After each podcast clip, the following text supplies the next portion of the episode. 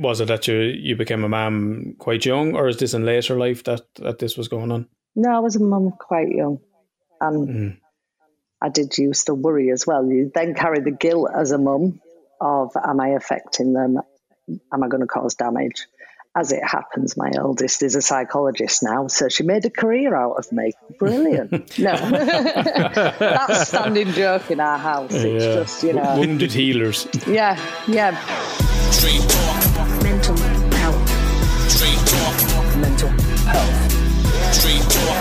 to waste. Now, this is Straight Talking Mental Health. We're back for another month of tackling everything mental health and chipping away at that stigma. How do we do it? Well, you'd have to keep listening. My name is Peter Dunn, and the psychotherapist of the duo is. Of the Joe. of the show. Psychotherapist of the Joe. The duo. That's what you said. I said the duo. Hmm. Ah, Yeah. Yeah. Or of the show, maybe. No, of the duo. All right. Duo. There's two of us. All right, like. When you were getting your back cracked there a few minutes ago, you didn't get tranquilizer I was, I was getting me fucking. no? I was getting me arse. I was getting my arse felt up. That's what I did. Ah, that's why you can't Yeah. hear. Okay. it's all in all in the glutes. I was like, I says, I, he was he was poking. I was like, oh, oh yeah, right there. And I was like, as soon I was like, Emmett. As soon as that came out of my mouth, I realised how sexual it sounded. I just want to apologise. As long as it came out of your mouth and not the other end, you know. Said, you have to mean-" hold it in and go, don't fart, don't fart, don't fart, don't fart. I said, at least at least I'm paying directly for getting my arse felt up this time. Normally, No, that's true. I And you're both always said- consenting, so that's fair enough. Exactly. Yeah. Yeah. I always uh, like I like to pay for my sex indirectly. You know, with dinner and a movie. At least this way, it's just explicit. I'm going to give you sixty euros. You feel up my arse. So Alan's just talking about the, the fact that he went to a, a chiropractor there a few minutes ago, just in case Physio, you didn't physio. know. And in case, yeah, in case Physio, you not a didn't know, prostitute. in case you didn't know, this is Alan, by the way. He never introduced himself. um, And I am the psychotherapist. You are the psychotherapist, absolutely. Yeah, I put the psycho in psychotherapist. There you go. I won't add any other word in that. But anyway, no, don't don't don't add the latter. that was the person you were seeing there a few minutes ago. yeah. Mm. So this week we are straight talking MBSR or mindfulness based stress reduction. We're going to have Emily Hume, who teaches in this, for a, a chat shortly, and she will explain it all to you. Now, if you don't know by now, you can get all our episodes uh, wherever you get your podcast, wherever you're listening right now, or you can get them on the website straight talking podcast. Dot com or just No, search for that us on- either. on the social STMH podcast. Is it STM? I don't know. As I said to you, I don't. I don't go onto our website. That's just ridiculous. Clearly. why would I go onto a website about me? You know what I mean? stmhpodcast.com. Is that what it is? Well, then it's straight talking podcast at gmail.com if you want to get in touch. Or No, that's- that's hello at stmhpodcast.com. You have two options to get in touch. Okay? Anyway, just just do it. Just Google it. You know what I mean? You know by now. I'm sick of it. I'm sick of telling you every month.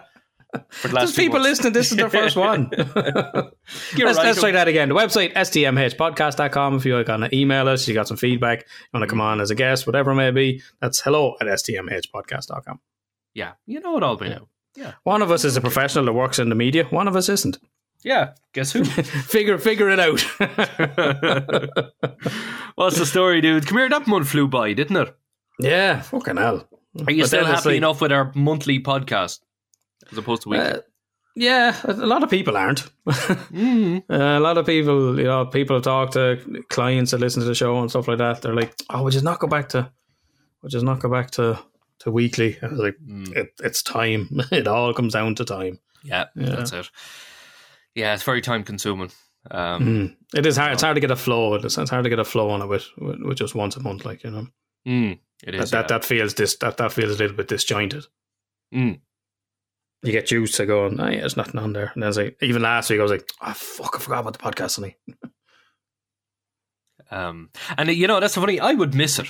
you know, and I look Mm. forward to it. Look forward to chatting. Look forward to putting it. Oh, I love it. Love it when we do it. It's always the everything. thought of it. yeah, and sometimes you could be you could be looking forward to it, and then you nail down a time. You know, you've that very narrow window.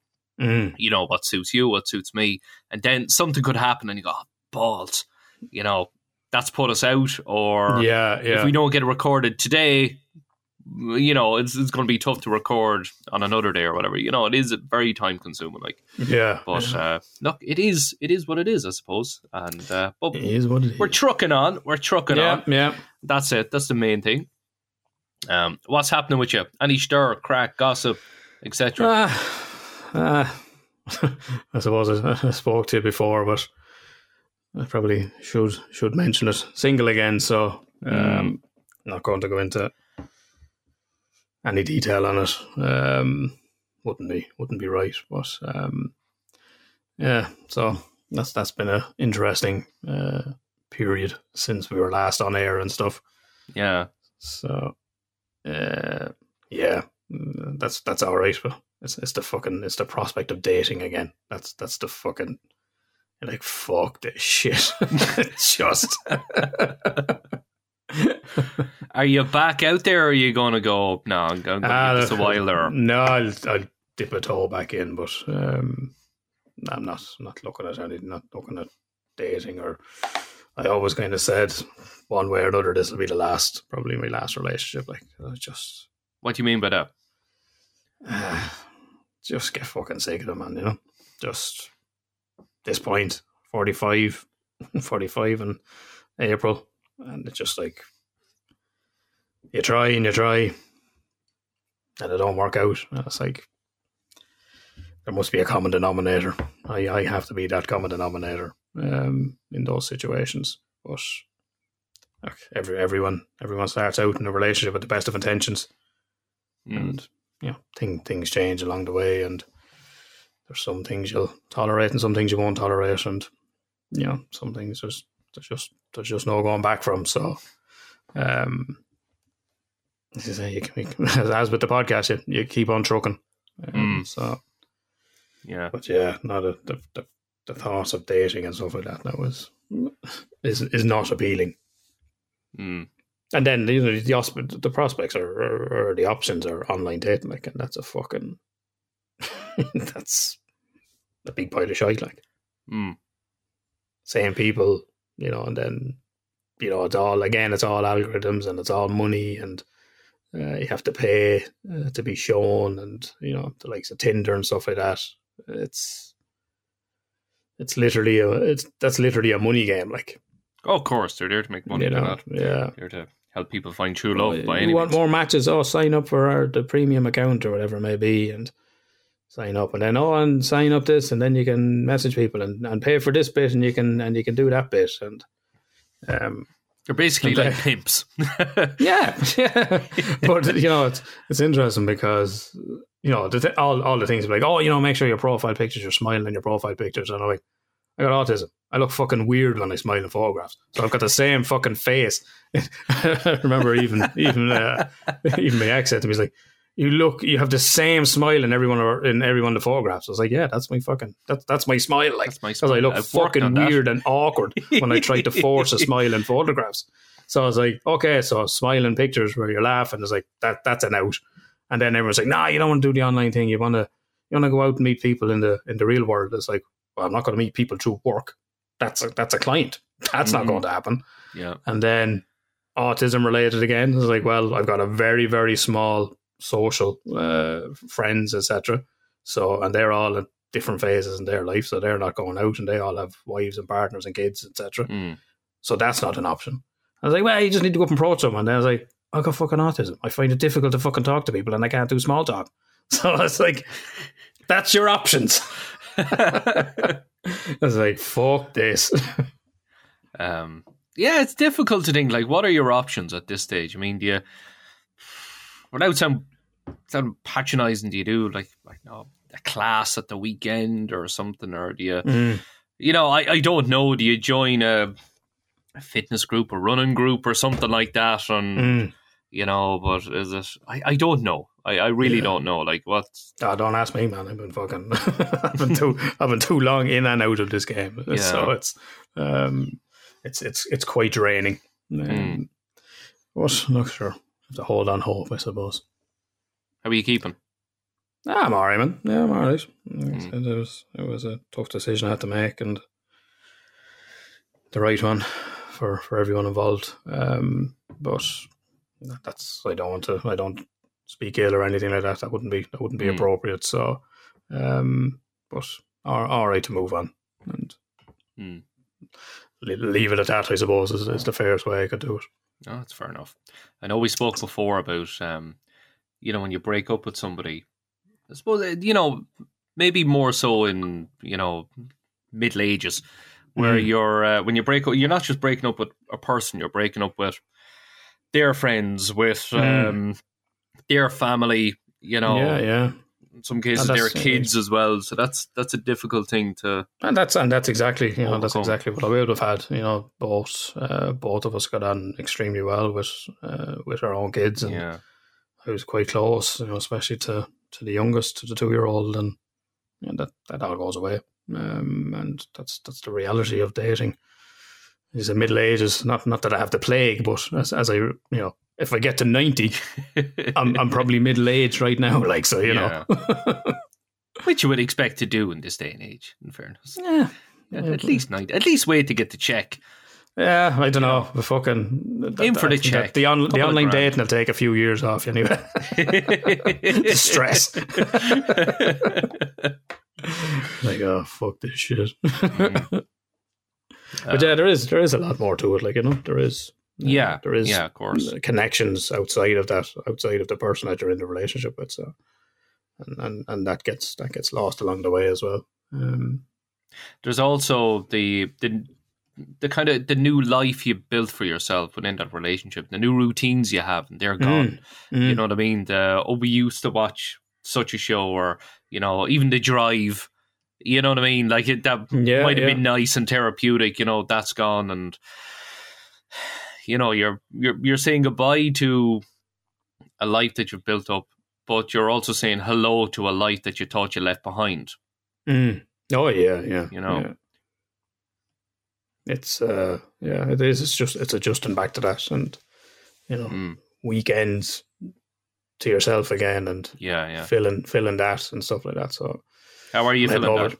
Well, I'm heading over to Canterbury in a few weeks. So Oh, I'm lovely. to- heading over to see my daughter. Lovely Um, stuff. At the start of March, and then I'm going to London for my birthday in April. Nice So treating myself. Uh, I have a friend Niall over there. Um, Niall like cast in the lead in the lead role of my play because he's a person that I really like. I was like, he put up a picture. I was like, fucking oh, Niall's still over there. So I'm gonna meet up with him. I haven't seen him person. Just a guy that I, you know, just a good friend. Someone that you really, it's just someone you really like. I was like, it's just a good guy. He's just a good Mm. guy, and it, and I and I like I like being around him. I remember when I first met him, and um, we were doing a play together, and I came into came into the rehearsal space. I was like, "Who's this good-looking bastard?" I was like, "Oh, I sound as well. Oh, great, yeah. Oh, and he's a fucking great actor." I was like, "You Hate prick. people like that. you fucking prick. talented, good looking. You know, yeah, and nice. sound pure fucking sound. You really couldn't meet a sounder lad like." No, and brilliant. you're like, oh, you bastard. I was like, one of these people's like, I kind of don't want to stand too close to you. I don't know if his self esteem is that good. you know, to, to be around, you know, just handsome man like this. So, but I go, Sorry, looking Niall, to- Niall, you don't have an ugly brother, do you? That you know, I can hang around with for actually, a while. Actually, what, what is it? Niall's, Niall's brother, is he the young, I think he's actually the youngest priest in Ireland or something like that. oh, very good. Yeah, yeah, but that was, that was when I last, I haven't seen Niall in a couple of years. So Mm. I think we, we might take in a show, go and see a play stuff. over, in- over in the West End. So What are you hoping to see? like I don't know. I was looking at a few things, and there's a few things that'll be over. So James McAvoy is in um, Cyrano de Bergerac, but that's going to be finished by the time I get over there. Emilia Clarke is in The Seagull. Uh, that's your one of Game of Thrones, and that's not going to be on when I get over there. That's not starting until May or something like that. So I'm kind of in this awkward position where there's not there's there's not much there that's appealing to me. But I might go and see Hamilton again. So we'll see. Mm. Not too bad. What about the mouse traps? That's still going.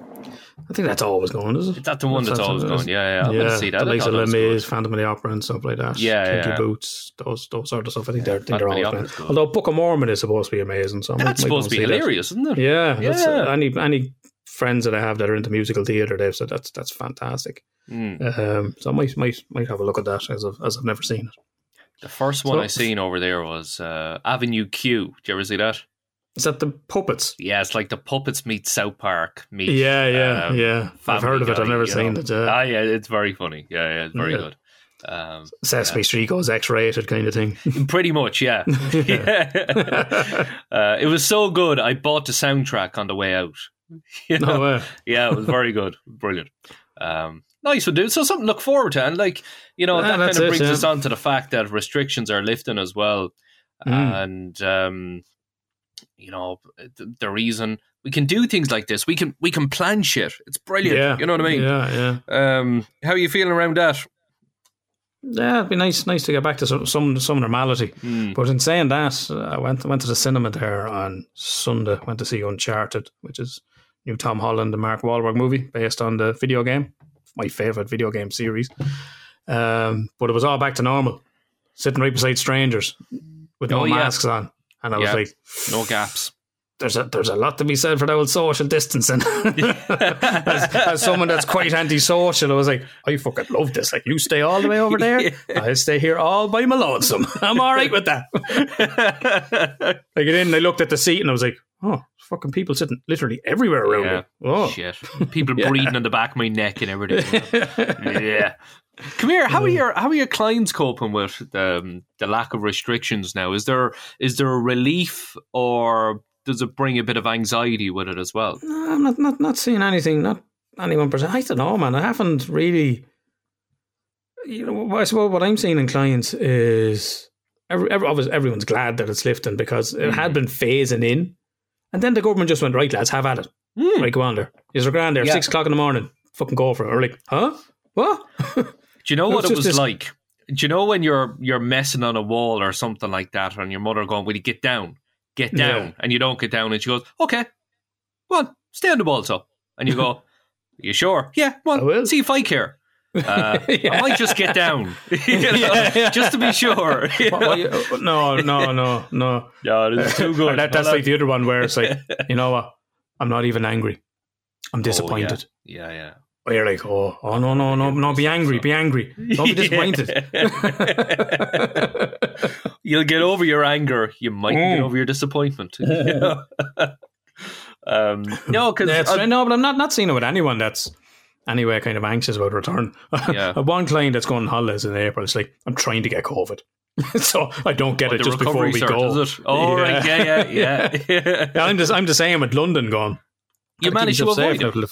Nice one. Yeah, I haven't had it. Yeah, man. Yeah, yeah. I'm doing everything. And I, I think my chances of getting it now are ever, more decreased. So I'm probably going to be all right. man. You'll go to Tesco's, pick up a packet of biscuits or something, and then pff, COVID. You know, I had Um, physio this morning with your man was supposed to have. I got a phone phone call last night, and like everyone that knows me, going, "Don't ring Alan, text him." Like, I get a phone call on my on my own number, and I'm looking at the phone, going, "Who the fuck is that?" Hello, Alan. Hi, it's, it's Rory here. I like the way you It's like- answered that. It's like, hello. You Yeah, know, like, you're waiting for instructions. You know what I mean, and how to save your this? family. You know? he says, "Oh, Alan, it's, it's Rory here from MDC. Just just let you know, look, I'm after testing positive. Two antigens I'm after positive." I was like, "All right, yeah, yeah, I'll book you with someone else." Yeah, no, that's that's grand, no bother. But I'm like, "Hello, Who- who's ringing me?" And then I got a phone call this morning coming out of physio. I'm like, "Who the fuck is this ringing me?" This is your Amazon Prime account. Oh, I got that yesterday. Yeah, On the spam calls, yeah. I Right. never bought Prime in my life. You dickheads. Yeah, There you go. But it's ringing I- on an Irish mobile. They're fucking Oh, they're sneaky fuckers. Mine had 13 spammers. digits long with two pluses at the start of it. So, No, this Yeah. was an Irish 083, I think. Oh, right, okay. Yeah, yeah. That's yeah, so strange. But um, no, yeah, I was no, just thinking seems to be about. fine. Everyone's kind of like turning around to, ah, look, we're going to get it at this point. Yeah. You know, the fear has gone out of it, um, and I think everyone is just just expecting that they'll Mm. catch it, and, and that'll be it. Like, You know, I was just, I was thinking about people who suffer with, uh, with anxiety, social anxiety. mm, Um, because I was in the shop recently and I was legging it in, and I was praying I didn't bump into anybody because I had no time. You know, and I had the mask on and I had a hat Mm. on me, so all you could see was my two eyes. And I was going, "This is brilliant! I can just go in and out, no problem. Yeah, Nobody will yeah. notice me. I can just leg it in and out because although I love stop chatting to people, bumping into people, I had no time, and I just didn't want to be ignorant. You know what I mean? So I was thinking about people with social anxiety after that. Would it be tough to drop the mask now? You know, would people find it easier? You know, who do suffer with social anxiety to go into the shop, wearing the hat and the mask, all they have is the two eyes sticking out. Mm. You know what I mean? Yeah, but look, the masks, masks, masks aren't gone yet. I think they're talking No. about making them optional. You know, Yeah, yeah, sometime in the future. So we'll see. what- We'll see what happens there. But you know, Mm. you think back to literally this time two years ago, and if someone came in wearing a mask in a fucking shop, you were scared. this, Yeah. this lad's up to no good. Like, Yeah, and now it's the other way. Someone comes into the shop going, "Why isn't that fucker wearing a mask?" yeah, yeah, yeah. Although I'm starting to see more people not wearing a mask Mm. recently. Do I, you I notice still that? wear all mine. Yeah, Yeah, me I, too, I, I'd always do, wear yeah, mine all the time. absolutely. Yeah, yeah. But um, no, I'm, I'm noticing a few more people just not wearing masks or, or walking around with them on their chin in a shop. Yeah, yeah. ridiculous like that, you know. But ah, look, at this stage, I don't know. Do we care? Mm. Yeah, it's it's kind of getting to that point. I think Mm. people have just gotten to say, "Ah, fuck this shit now." Yeah, man, on, yeah, let's let's just get on with this now. This is fucking. We're taking a piss here now. yeah, yeah. You could be referring to the podcast here, so let's move on with this. The fuck, we're taking the piss. Come on. How was your month? What's been going on with you? Um, yeah, it's grand. Uh, good old stretch in the evening. Good old stretch in the Grand, evening, huh? a Ah, grand look stretch in that, the evening. Yeah, It's getting there. It's getting there. Yeah. I find myself looking at the clock every five minutes going, wow, it's still bright. Is it Laura? It's still bright. Look, look at that. bright out. Not that I'm going to go out in it, but I'm just looking out at it. It's nice, isn't it? Look at Yeah. them people out there. They're out enjoying that. They're out enjoying the grand stretch. Jeez, that's great. Yeah. Well for Yeah. them. Fair play to them. Just going to stick on the telly. um, yeah, no, it's been a good month. Um, Good. That spring is in the air. We booked a holiday as well, so Oh, where are you um, going? That look forward to. We're going to Italia. Ah, lovely. Yes, Buongiorno. buongiorno. Fucking love Italy. Love Um, it. I might, I've never been to Italy for in my myself, life, actually. Ah, love it. yeah, looking forward to it. Just outside Rome. So Mhm. hopefully, hopefully, hopefully, um, things don't go tits up in terms of COVID and everything. So we'll I we'll see. they're too good, are they? Uh, I don't know. too good, is it? I don't know. We're going to um one of the um yeah, the holiday camps. You know the Mm. uh, like Euro camps or one of those. So All right. we'll yeah, basically be we'll be in Italy, but we'll be in like um uh, like yeah. Ah, uh, yeah. You're in a, com- a Benetton ad. You know what I mean? Yeah, It'll yeah. you know, people from all over the world in the one Mm. place. You know what I mean? It's Ah, nearly like the airport. the you know, it's no nationality. Yeah. Um, but uh, yeah, so looking forward to that. But look, it's just something to look forward to. You know, that's it. You know, just Yeah, something to plan hopefully. for. You know yeah, I mean? yeah, yeah. Um, At least there's so- a little bit of hope there, though. I mean, we were even the same. The golf trip Yeah. that we had Oh yeah, to go every every May. You know, we had Jim, Jim that we had on. Jim, Mhm. Jim, we're all so we're all sorted. Like we Jim haven't gone in the last two years. First year, first year was cancelled, cancelled last year. So this one has actually all been paid for two years ago, and we're all like clubs booked. Uh, you know, everyone's like, yeah, we're, we're going? this year, boys. We're going. Brilliant. We're going this year. Flights booked. You know, everything. uh, So the voucher was there from Aer Lingus. The the golf was paid for two years ago, so go for it, dude. it's all done. So I was like, Yeah, I think I think we're all right, boys. I think we're all right. lovely, lovely. Oh, hopefully, hopefully. Yeah. Jesus. A little Um, bit of hope. Yeah. Um, actually, there's a rile before we get into Smiles and Riles. I I was looking to fly to Spain with the family, and it was costing something like eleven hundred euro to fly from Dublin to Spain, return. Okay, but if you fly from Birmingham or East Midlands, it was four hundred euro. what? What a rip off! What an absolute rip off! So you could fly to Birmingham or East Midlands um, for about 80 quid for four people and then fly to Spain for 400 quid. And that's they're all returned now. They're not one way. Fuck. Unreal, isn't it? Like what do we do? What do we do in this country? Is it lack of competition? Is it just tax? Is it well, there, there's the other thing is uh, when I was booking when I was booking the parking for the airport, the Q park, the quick park, Mm, um, uh, parking is gone. So now you can only park at the airport. So What do it used to be the one that had the, the green feeder bus. It was just around the it was around the corner. You had the red car park and the blue car park. Yeah, but there was also Quick Park. Oh, there was an It independent wasn't affiliated. car park. Yeah, okay, yeah, yeah, and yeah. That, that was always cheaper. yeah, Um, and you'd get you'd always get discount codes and stuff like that. yeah, yeah. Um, and that's gone now. So now you're literally No, so do you if know they actually? decide, if they decide to put their prices up, tough shit. Here, hold on. I, I always get confused with the name, right? Um, da, da, da. I think it's the Carlton Hotel. Yes, they That's, do it. Yeah, that's where I park. Yeah, their bus Um, only goes every half hour or something like that. No, it's not the Carlton. Actually, Clayton. it's the Clayton. the That's the one I use. yeah, Yeah. Um, but it's always uh, pretty cheap. Yeah, yeah. yeah, and it, at least you can go to because I know people who've been stung, who've been not late for flights, but have Mm. been pushing it time wise. Yeah, yeah. and they're sitting yeah. out there in the blue car park going, "Where's the bus?" At four in the morning. You know where the hell? Yeah, and yeah. the bus driver is on his break. You know, at Oh, least in the hotel, you can go up to the reception and go, uh, "Get your man to get his arse back here as quick as possible."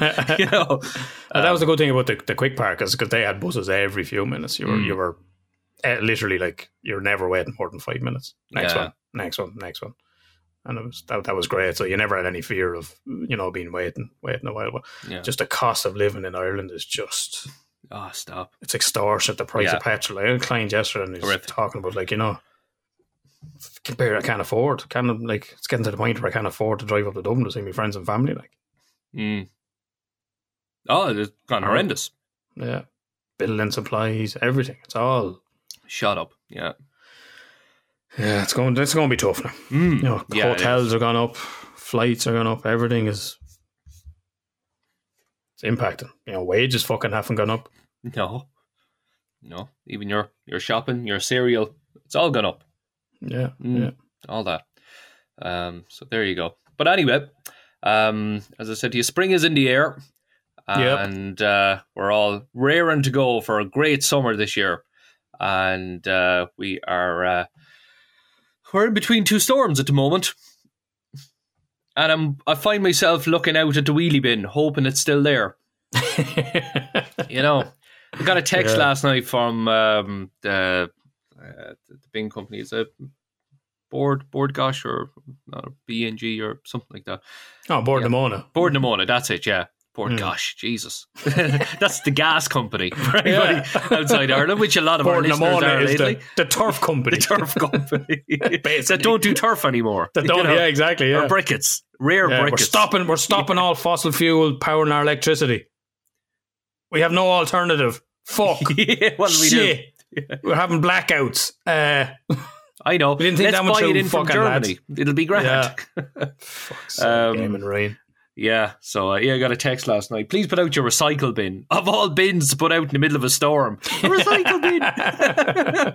Jesus. You get notifications, do you? oh, you do. You get a text uh, the yeah. night before, the evening before, uh, to Ah, put out good. your bin. Yeah, yeah, no, it's handy. I don't. I've I've one neighbour. I never know. I do that there's One, too, one yeah. neighbour on the road going, "Who's that? The, the old one up the road. What's she doing? Oh, she always knows. Recycling, right? Recycling. out. Come on. Yeah. Yeah, yeah, exactly. That's how. That's how I. I go out. I have to go out at fucking ten o'clock at night, look up the road and see if she has her bin out. I go, fuck it, she doesn't have hers out. Balls, I mean, fucking try and remember that now in the morning. See what everyone else has out. It's pity your bin company don't do like an online schedule that can tell you what bin is coming every week and just. I don't. I couldn't fucking tell you. There's an app. Doesn't fucking doesn't tell you on that. uh, Ray but Whelan's, you need to fucking up your game. There you go. There you go. Mm. Um, so there you go. Uh, So holiday booked, probably going. Yeah, so looking good for you. hopefully, hopefully Yeah. it is. Yeah. Um, oh, we'll see. We'll see. You know, we're still, you know, you, you're still in fear of, you know, looking forward to anything. You don't want to be let down. Yeah, Although yeah. I'm really looking forward to. Um, uh, I'm going to a gig tonight for the first time in like two Oh, yeah. years. Where are you going well, to? not the first gig in two years. I've been at an outdoor gig, but uh, Mm. I'm going to a comedy gig. I'm going to see David O'Doherty. Oh, the motherfucking DOD. Oh, he's brilliant. I really like David O'Doherty. And he's playing in Yeah. Mullingar. He's What? like round the corner from me. It's brilliant. So looking Where's he? forward The stables? Is that the place? No, no, he's in the art centre. All right, lovely. Yeah. You have an Um, art centre down there. Oh, we have an art centre. I've been art centre down there for years. Very good. Yeah. nice. Um, yeah, so looking forward to that. Um, that was originally booked last I think it was March 2020 or something bizarre like that. What? Yeah, and it was rescheduled. Got the money back, and then uh, back in for tonight. So yeah, looking forward Mm. to it. Yay! So Excellent. yeah, he's brilliant. I love him. And in fairness, you don't get a, a comedian of that quality. You know, when you see him appear like regular on 8 out 10 Cats Do Countdown Mm, and stuff, mm. and, you know, all these shows on uh, on Channel 4 and Bits and Bobs and Sky. And it's just great to have a, a comedian of that quality in your locality. You know what I mean? Mm. And I Mm. think it's his first gig for two years, so hopefully he's rearing to go. Jeez. Yeah, yeah. Mm. So, yeah, look forward to that. And do you know what the cool thing is as well? Tickets are like 20 quid. Darn. That's pretty good. That is Okay. pretty good, yeah. Didn't book them through Ticketmaster then, I take No, to the local art centre. it. Robbing bastards. yeah. Oh God, yeah. Um, so there you go. Looking forward to that tonight, anyways. Um, we'll do. Let's get into some correspondence, and then we'll do some smiles and riles. What do you think? Let's see what had you smiling, see what had you riling. Um, so in the meantime, uh, big shout out to Raymond who got in touch on uh, Messenger. By the way, um, he said, "Alan and Peter, I have to say I miss your weekly podcast, but you're human and your lives have to be lived." Uh, I listened to Narcissism today at work. Narcissism was the, the last episode. Uh, I was having a bit of a down day, and then you read my correspondence. It was unexpected, and it put a smile on my face. Thank you. I'm doing well, though. Three months alcohol free, being mindful, and meditating. I have some court issues to deal with yet, hoping for the best there. Who knows? Once I'm solidly down this good road, maybe I will join you and tell my story. Thanks again for all you do. Smiles and riles. That's brilliant. Ray, yeah, absolutely. Please come on, tell your story whenever you're ready, whenever you feel like it. It'll be great to hear from you. 100%. Um, and That's if nice. anyone else La- wants last to one we read out, yeah, yeah, It wasn't, absolutely. wasn't too good last time, Raymond, when when he last got in contact that we read out last month. hmm So some improvement there. Good. Yeah, that's, that's nice to absolutely. hear. That's brilliant. So, um, big shout to Danny Ryan who got in touch. He loved the, the last episode. Fair play to you, Danny. Yeah, no, Danny. Danny is another sound chap. Quite Another a sound, sound chap, chap. as well. Yeah. Lovely. Yeah. Um, All our listeners are sound. well, of course they're sound, yeah. Um, Sounds like that bit in Father Ted. So you got a lovely bottom. Haven't they all got lovely bottoms? Aren't all the listeners dead sound? he was politically correct 25 years ago. Wow. Yeah. Uh, speaking of our listeners, uh, you give you a top five at five of where people around the world are listening at the moment? Oh yeah, go for it. Top five at five. See if you can guess. Number five. Australia. Nah, Canada. Ah, At number four, Australia and New Zealand. Australia. Well done, yeah. At number three, Ireland. Irlande. Fair play to you. At number two, UK. yeah. At number one, Still America? yay! Hey. That, to that was a good list, wasn't it? Yeah, yeah, that's pretty good. It's always Um, consistent. It's always it's always consistent. No, it's Same not. countries. We used to have the Well, majority well, of the listeners UK from Ireland, then some Yeah. from the UK, then trickled Uh, down. UK and took look, over for a long time. Then UK were in the lead. Yeah, now it's like Yeah, Eurovision, yeah. man. It just keeps changing. You know what I mean? Yeah. The tables keep changing. I had a top five, but, but they're they're always in the same top five. Yeah, the Ah, UK yeah. fucking forgot all about us. Like, go, yeah, lads. he's not making us laugh anymore. So now we just remember his fucking bombers. Sicky. now we just go back to the seventies and eighties, and we remember what the Irish are known for. Not fucking having to crack on podcasts anymore. You fucking terrorists. Uh, so there you go. Come our- back, come back, England. I'm, I'm going to go over when I'm over there now. I'll, in March and April, I'll, I'll try and try and lure a few of them back. Yeah, you go on there to Trafalgar Square on, with your the fuck? sandwich board with straight Yeah. talking mental health on it, shouting the odds at people. It'd Be brilliant. Absolutely. Where, where, where are you going with that straight jacket, lads? Why, why, why are you coming toward me for? What, what, what are you fucking doing? I'm trying to help these people. Take it. Sure, sure you are. Sure you're a psychotherapist. Yeah, you got a podcast. Course you do, buddy. Course you do. yeah, that's You're typical. Nick San. Typical. Pick on the poor man just shouting at random people in public, huh? Yeah. Yeah, I thought I thought this was a free country. um, let's get into some smiles and riles. Want to go first? Right. Nah, you go first. What have you got for me there? Um, let's give you let's give you some smiles. Uh, my little girl Quiva got her lost her first tooth. Oh, no way. Yeah, it was really it was one of those moments where she came up to me and she goes, "Daddy, you have a wobbly tooth," and I went, "Oh, I feel really old now." So uh, Yeah, she lost a tooth uh, a couple of Tooth fairy ago. come. Uh, yeah, and speaking of the cost of living, that has affected the tooth fairy as well. Yeah, that little bitch tooth has gone up to five euro. Yeah, Yeah. James James lost a tooth here a couple just before Christmas, I think it was, and um, oh, I think I'm to sneeze. Yeah, Ah, there me. we go. COVID. Excuse You're me. Goosed. Yeah, You're lost goosed. one. So like that, I had the loose tooth. I was like, "Come here," and I gave a little poke. I said, "Is that hurting?" No, right. Literally, it pulled literally it went- out. I pulled, No I pulled it out. Yeah, it literally went just a little. so uh, text his mom just to see what the what the tooth fairy left because according to James, the tooth fairy left twenty euros. Oh no, no, no, 20 no, no, euros. No, And I was like, you've to lose twenty tooth- teeth. You know the I mean? tooth fairy is very generous up in Dublin. So I text I text his mom to see what was what was the story with the tooth fairy, and the tooth fairy had gone around to so many houses that all they had, all the money they had by the time James had let the tooth fairy know No. in late in the evening that his tooth had fallen out was twenty euros. Ah. I was going. I was fucking thinking. Yeah. See, my wife is very smart. She has an envelope full of five euro notes, and uh, they're tucked away. for the for to give to the tooth fairy. To, Exactly. Yeah, yeah, yeah. well, his his last tooth then in my house was six euros. so you had three two euro coins, and you couldn't. That's exactly- Yeah, yeah. you didn't want to give him four. You didn't want to see Maine. You know. What I mean? literally, literally all I had, and I was like, twenty euros, twenty euros. Holy shit! Inflation is a motherfucker. Big time, even in fairy world, Yeah. you know. Yeah, but that's what happens when you find out late in the evening, Yeah, yeah. and and you tell, and by the time the tooth fairy knows, all they have is twenty euros. Um, I, I assume James, being a boy, didn't give a fuck that he wasn't. He was missing a tooth. That he was No, going to have they're to taking ages. Like your teeth's still not coming back in. Like fucking hell.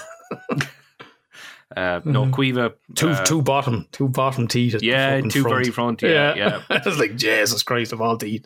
No, she uh, she cried when she had to put her tooth under her pillow. Uh, she didn't want to be separated from her tooth. so, and I have a video of her, and it's lovely. it's it's like she's grieving because she's unfurling the tissue that the tooth was put in to go under her pillow, and she wants to say one last goodbye to it before it goes. And she's she's in like, inconsolable. I don't Yeah. want my tooth to go. So Laura said to her, "Look, you don't have to put your tooth under the pillow. It's fine. You don't have to give it to Tooth Fairy if you don't want to. But hmm. I want the money. and at that exact moment, she got the prime example of what is life. yeah. I don't want to, but I want the money. yeah. That's life. That's that's just a life lesson for you right Man, there. you should hear her in deals every time she to buy something out of her piggy bank, and you're told, "Hand the money over to the man." No, I don't want to. Hand the money over. If you want that colouring book, hand the money over to the man. Ah! So there you go. She's my daughter. She's my daughter. All right. she didn't take it off a stone. No, there you have it. As they say, tighter than a camel's arse in a sandstorm. Oh, Jesus.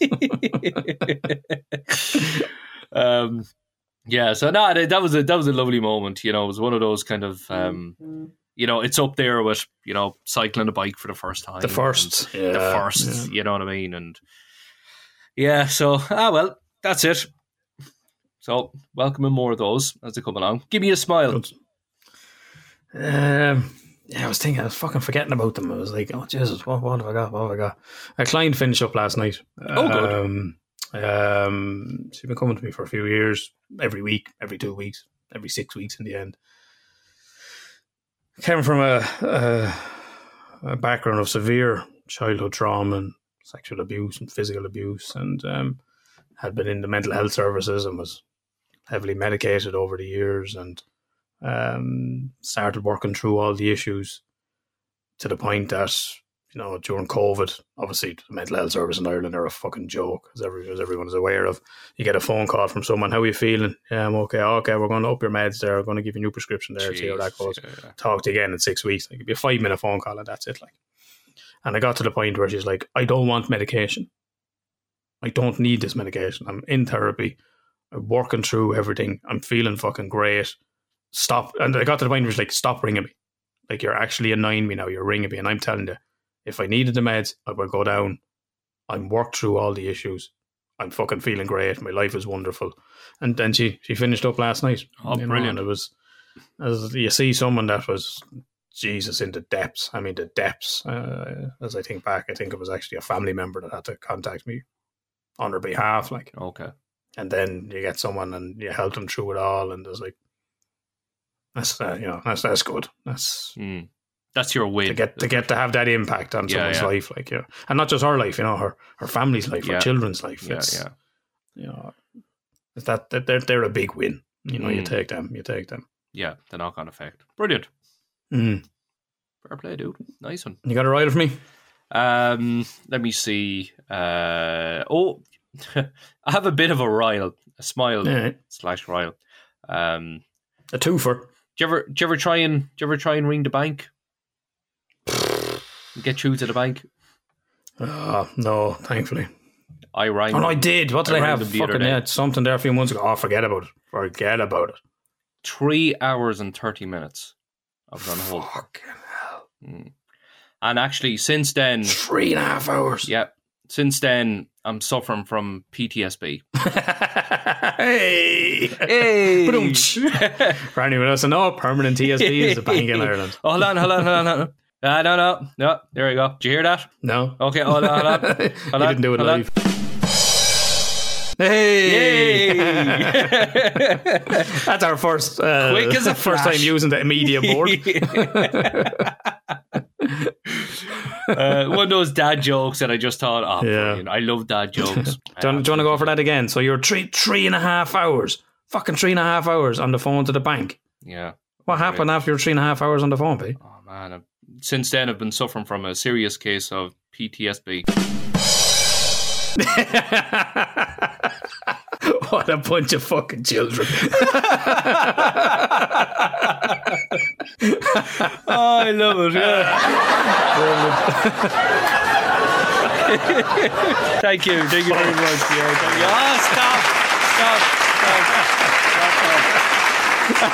no, that's all. I can't take this praise, please, please. Jesus Christ. There we you need to load more fucking more effects into this. Oh, we do. Yeah, they're they're just the ones that come free. I can't believe we've gotten this far before we've actually used it. yeah, yeah. We tried to use it on the live episode, but that, that no, it didn't work. it was hard to know if it was working or not because it was going live, Yeah, yeah. and you can Yeah. hear it, but everyone else might necessarily hear it. But there you Yeah. go. So now you go. Um, right, let, I hope you had that live, did you? Did you have that previewed or live? uh, live. we might be laughing along Live, to something yeah. and Yeah. yeah. oh, good man, good man. Hopefully, um, yeah. no. Let's let's Everyone's going, what the fuck are these fucking idiots laughing at? There's just silence. have you googling sound effects you know, to download. Um, no, let's let's give you an actual right. Well, it's a ride kind of. No, that's a big fucking, that'd be some rile for me. Three and a half hours on hold. Well, you just, bastards. and oh, sorry, COVID. Although no, I it's not, was it's on, 'cause you I was fucking on closed all your branches. for like uh, an hour at one stage, but it was all right because I can still work away just at the the Bluetooth headphones on. I'm like, ah, I don't mind. I'll wait. I need to talk to somebody, Mm. Yeah. so you may talk to me, and I'll wait. I don't care. So Mhm. the only annoying thing is when you're on really long, and all of a sudden it just goes click, beep, beep, and you go, Oh, some bastards. bastard hung up on me. Yeah, hung up on me. Mm. But anyways, um, no, last uh, last Friday, uh, it was like minus one degree out, and uh, I dropped Queeve to school, and uh, I uh, I was on the way out, and uh, I have a smartwatch. You have a smartwatch as well, don't you? Yep. Yeah. So you know, it buzzes for like uh, emails, texts, Mm, get your all kind of notifications stuff, on your yeah. watch. Yeah. So it buzzed on the way out, but it was that cold. I was wearing a coat, so I'm not going to drive along and roll up two sleeves to look at a watch. So whatever, I'll get it when I go back. And I got into the house and uh, stuck on a cup of tea before dinner. And I said, "Where's my phone? "Hmm, Is it over? No, it's not over there. Right. Maybe it's in the car. I'd look in the car. No. So then I remembered I have a find my phone option on the watch yeah, yeah. and I hit that, except it came up disconnected. Now, it only disconnect if you're 100 meters away from your phone. Mm. Now, I don't know about your house, but my house isn't that long or that big. So I thought, Yeah. fuck, I'm after dropping it into school. So uh, I drove back to our school and pulled into where I where I parked, and I seen it there lying flat down the ground. Thank No way. Jesus. So uh, I was walking up to it and I noticed tire tracks all over it. Yeah, where it'd been ran over a number of times because you can see the tire tracks going up it, going across it this way, and I thought, bollocks. Hmm. But look, at least I can save the SIM card, I can save the SD card, and all that kind of stuff. Photos are backed up. It's Mm. not the worst thing. It's just fucking awkward. About two hundred quid worth of a phone, like. So uh, I picked it up, and spotless. Not a scratch on it. I couldn't believe it. And then I, I hit the little button at the side. It just kind of highlights it, and I was like, "Wow, It's working away there. turned on." Yeah, Peter is holding up a intact phone. yeah. And I then I thought, "Oh look, the camera has to be goose, Mm. has to be crushed at the back or something like Mm. that." Perfect. Perfect. Fucking hell. It's big shout to the good people of Huawei. You make phones for Hardy books. There you go. Then fucking China, if the glass breaks, some poor young lad gets shot. you know, make good enough. You die. Well, whoever makes this, should Peter phone no work. You die. But yeah, not a scratch. I, I thought, okay, a crack That's on the screen or whatever. If I got a Yeah, crack on the screen and it's still kind of turned on, not the worst thing. Yeah. Mm, yeah. Like, Jesus, like, and ran over multiple times, face Wow. down as well. So there you go. Fair play, Huawei. Fair play. Yeah, we They're should better have than like. fucking Samsung. I still haven't got my tablet back. oh yeah, no, Oh no, no, no! I did get sorry. I did get my tablet back, and it came back worse than when I fucking sent it in. Oh Jesus Christ! Sent it back. There's no app store. Couldn't install any apps on it. Couldn't do a factory reset. Which is no I'm good like, what the fuck? tablet. This is worse than when I sent it in. Sent it back in. Still waiting. Jesus Christ. Yeah. So phone fix who carry out the repairs for Samsung are fucking useless Mm, in my experience. there you go. Now Samsung, Yeah. take that. Huawei one, Yeah. Samsung nil. Yeah. Chinese go fuck you, Korea. I don't think you're allowed to do uh, racial impressions anymore, are you? I don't know. And this podcast, you're all right. Good. yeah, I'm sure we'll hear about it. Um, give me a Royal. If you're royal. Um, similarly, work related. A couple of adult clients. Um, I'm starting to think of myself as the autism whisperer. Um, I get I get clients coming in, and you know, you just start to see stuff, and you, know, you start to hear stuff that they're saying, and start to ask a few probing questions around autism and stuff like that, and then it's like, eh, maybe just maybe just go home, have a look. There's a couple of tests you can do online, and then they're off the scale, fucking autistic and stuff like that. But a couple of couple of adult clients at the minute, and it's it's really one one client in particular, and you know she's gone her whole life. She hasn't officially got diagnosed, but when she does, she will be like she is, and just the impact it's had in her life, like you know, just it was fobbed off as you know, a bit of social anxiety. Always just kind of dismissed of, ah, sure, you were always a bit odd. always a bit odd. Ah, yeah. you're always a bit Yeah. bit queer. Like it's always ah, she was just always a bit off. Like, but you know, their whole life impacted by this. Mm. You know, kind of.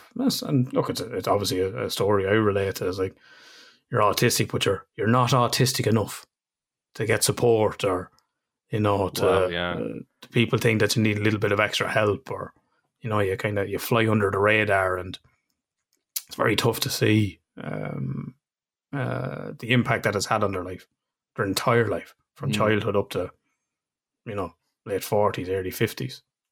Uh, not not having this knowledge and missing out on life. I remember I had one one client who was a referral from the adult autism practice and done online, and he was fifty. Like he'd never had a partner, lived, never lived with anyone. Um, was quite successful in business, so you know no one would have ever known.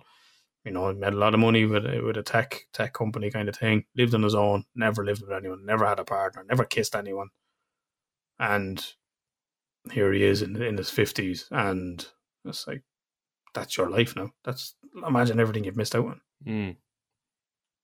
and it's it's just really hard to see. And anyone that has kids with autism, you know, they know what it's like trying to get support. But you know, to go your whole life undiagnosed and just thought as as a bit weird or Mm. stuff like that, and um, it's very difficult to see. You know, it's, it's really, it's really sad. You know, when you're sitting in front of someone and they're in tears of, you know, mm. and asking them, "Is this it? Is this is this my life?" Because what can you do about it? You know, it's, it's What's it like? Is it is it a bittersweet moment to know that okay, I'm not just a bit weird. There was mm. something wrong with me. And now. Yeah. I know I can work on it going forward. Well, see, what what happened? What happened with me? I, I burst out crying when I found out. But what happened then, and what I've seen a lot, is there's this sort of thing where when you find out, your symptoms get worse, It's because you notice and them.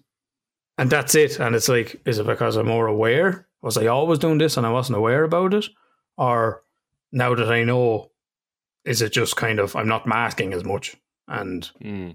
it's it's just more evidenced. So it's it's it's a really it's a really strange sort of thing, and I see it a lot on a lot of the groups, uh, Asperger groups and stuff like that. Uh, everyone kind of saying the same things of you know, geez, I go, is it just me or did anyone else feel they got worse after they found out? And for some people, it is it is that piece of as I had of just your experience totally being validated, like that I Mm. wasn't mad, that there's a reason why you know you are the way you are, the reason why you've struggled with friendships, or the reason why you know whatever it may be, that there's a, a reason for it. But then for others, it's like, well, well, what can you do about that? Like, you know, when and and as I've always said, and I say to every client that comes in with autism, it's like being autistic is grand Mm. once you don't have to deal with other people. That's when it becomes a fucking problem. Mm. You know, one one young lad at the minute, a teenager, and you know, highly likely that he is, and uh, doing an art exercise, and one side of the mask is is smiling and stuff like that, and the other side then is sad and droopy eyes and stuff like that. And I was like, okay, I can explain that a little bit. So the happy part is when he's on his own, left playing video games, hmm and the sad part then is, you know, when he has to pretend, and he and he has friends, he just doesn't doesn't need them, doesn't want them when they're there when he needs them, um, but he's happy being on his own. Mm.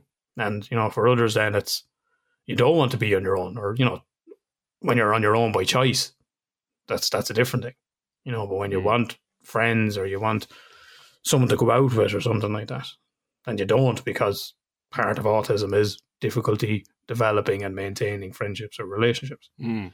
um, and that's that's been their entire life, and that's it's really sad. You know, you get to this point, and I've had so many clients ask me the question of how do you how do you make friends when you're an adult? Like, Mm. and I was like, I don't know what to tell you. Like, you know, like that. Join a group, Yeah. join a class, something like that. It's very tricky for them. Mm. Yeah, it is. It, it, you know, we sp- I think one of the first episodes this podcast we spoke about it. You know, and you you don't want to be the weirdo. you know, Mm. running up to somebody. Do you want to be my friend? You know, Yeah, yeah. and it is. It's it's it's difficult. You know, um, yeah. What do you do? You know, Mm. especially as you say earlier. You know, if you have autism, then ten times harder. Yeah, yeah, Mm. yeah. Do you find yourself kind of looking back over your life and dissecting moments and incidents and going, "Jeez, was that autism Uh, or was 100%. that?" 100 percent. Yeah, I've looked every job I've been in where there's been issue. It's been autism related. Every relationship I've been in, there's been serious consequences. Autism, you know, hundred percent. Right. And then, well, like I said, when you look back through that lens, and you're like, "F- "Fuck! only I knew. Mm, If Yeah. only I knew, and the people around me knew, and there was allowances made for it, or you know, but life, I, I would hundred percent, life would have been very, very different if I knew at an earlier age. mm, Million percent. Yeah. my life would be on an entirely different course. But look, here I am now. Where I am now is grand. At least you found out now. But I would have never found out. Mm. I would have never. It would have never been diagnosed. Only for I do what I do. And the tweet, wasn't it? Yeah, that was the tweet that, that tipped it over the edge. But yeah. you know, there's many people out there that don't know what I know Mm. and don't do what I do, and they'll they'll never know, and they'll go through their life feeling that there's something wrong with them. They're a bit of a weirdo. They don't fit in, um, and it's all their own fault. Mm. It's very sad. Yeah. and, and, you know, Yeah. it's very difficult to sit with. Mm. So that's me. That's me. Royal, more a sad royal Sad than an angry royal. Riles are riles. Yeah. Good or bad. Riles or are ugly. riles, Yeah, yeah. now you have it. It definitely ain't a smile. That's for sure. So this week we are straight talking MBSR, and we're absolutely delighted to be joined by Emily, who just opened a big can of Budweiser. How are you, Emily? Crack it open. Yeah, water. Yeah, yeah. the devil's Of course water. it's yeah. Yeah, cheers for that. Thank you.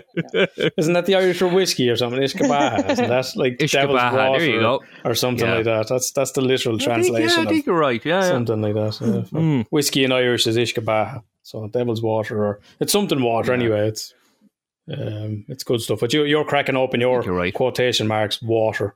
Yes, definitely. Yeah. so Emily, you got in touch with us there a while ago, and uh, do you want to give us a bit of a bit of background as to why you got in touch? Yeah.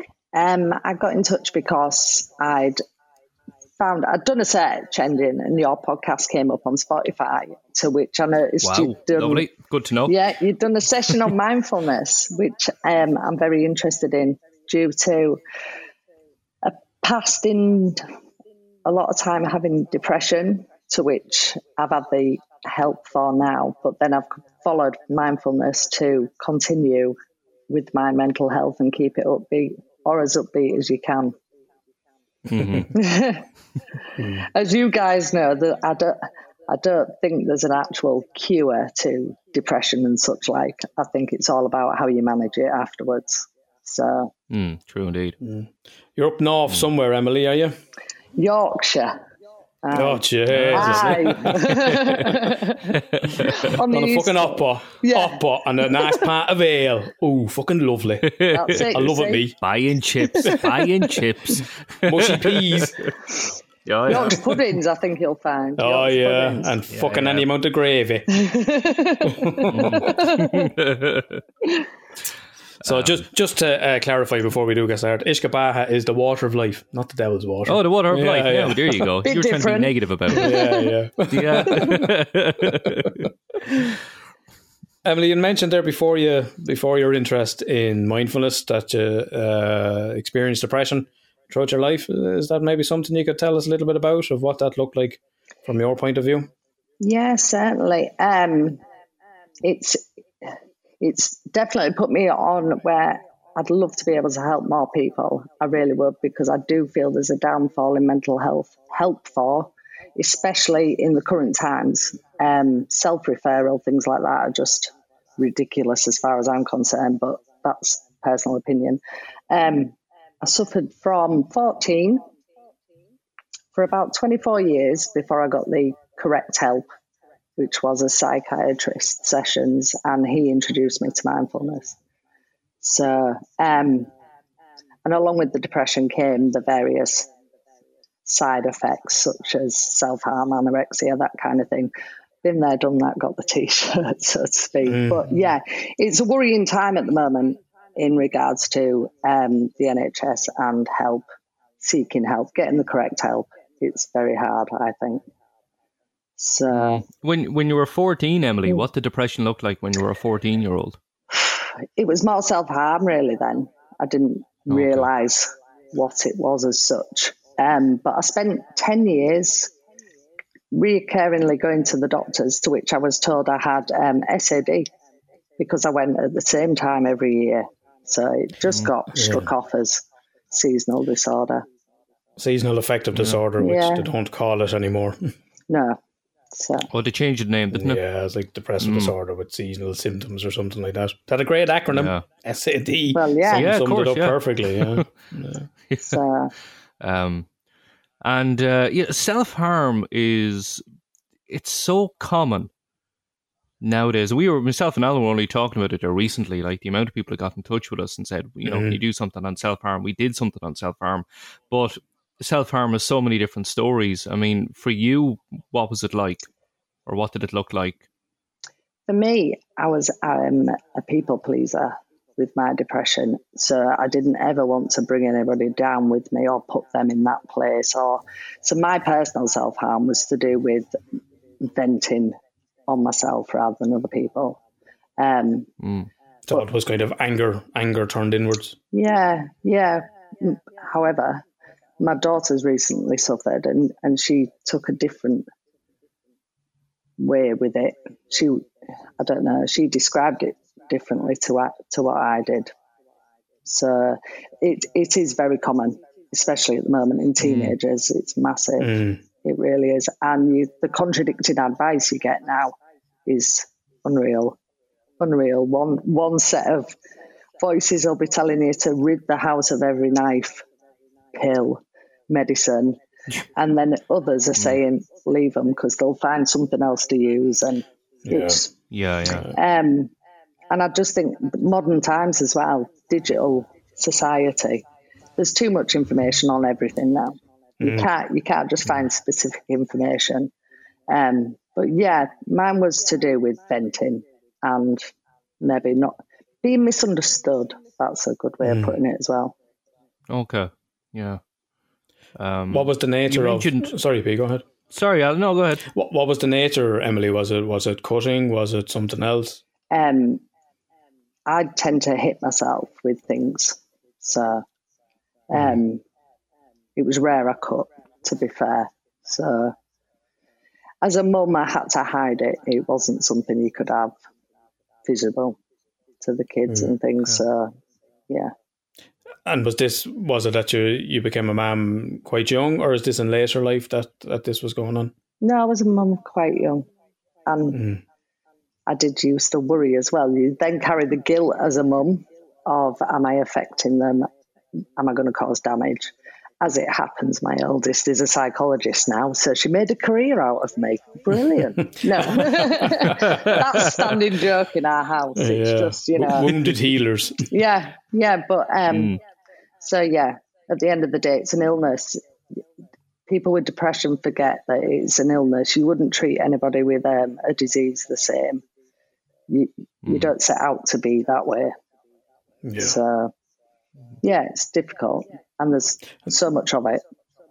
Yeah, I think that's a very common experience as well for you know for people with depression because that self-loathing and that self-hatred that you turn against yourself that it just compounds it because you're feeling this way and then you hate yourself because you're feeling this way and you can't stop feeling this way Yeah, and it just it just all goes just compresses it all yeah, and elongates the whole experience. Yeah. It's definitely a circle. There's definitely a circle that just goes round and round and round.